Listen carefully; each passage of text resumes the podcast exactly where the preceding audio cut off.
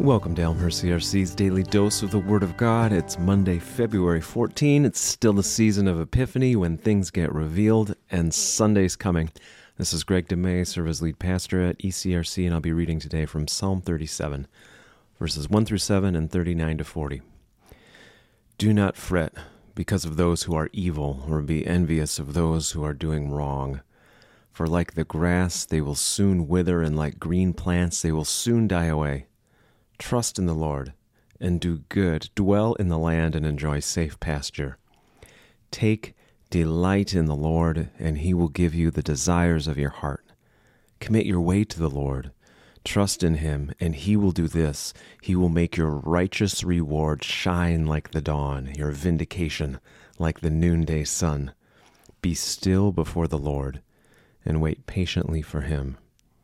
The salvation of the righteous comes from the Lord. He is their stronghold in time of trouble. The Lord helps them and delivers them. The Lord delivers them from the wicked and saves them because they take refuge in Him. Friends, one way to think about life in the world is through the lens of order and disorder, and about our own internal lives in terms of ordered and disordered affections.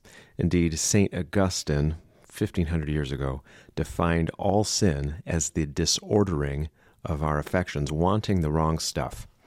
Psalm 37 tells us to delight in the Lord.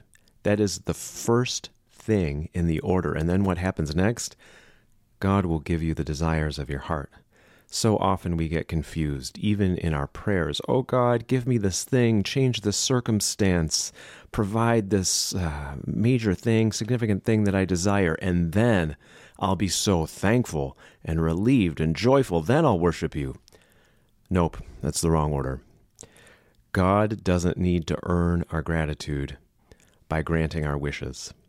First, the word says, take delight in the Lord, and then he will give you the desires of your heart. Yes and amen. It turns out that if our first desire is God, we get that, and then everything else gets framed by that most important thing.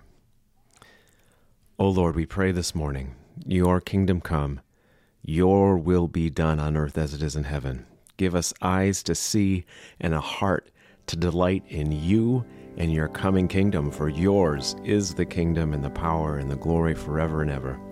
Amen.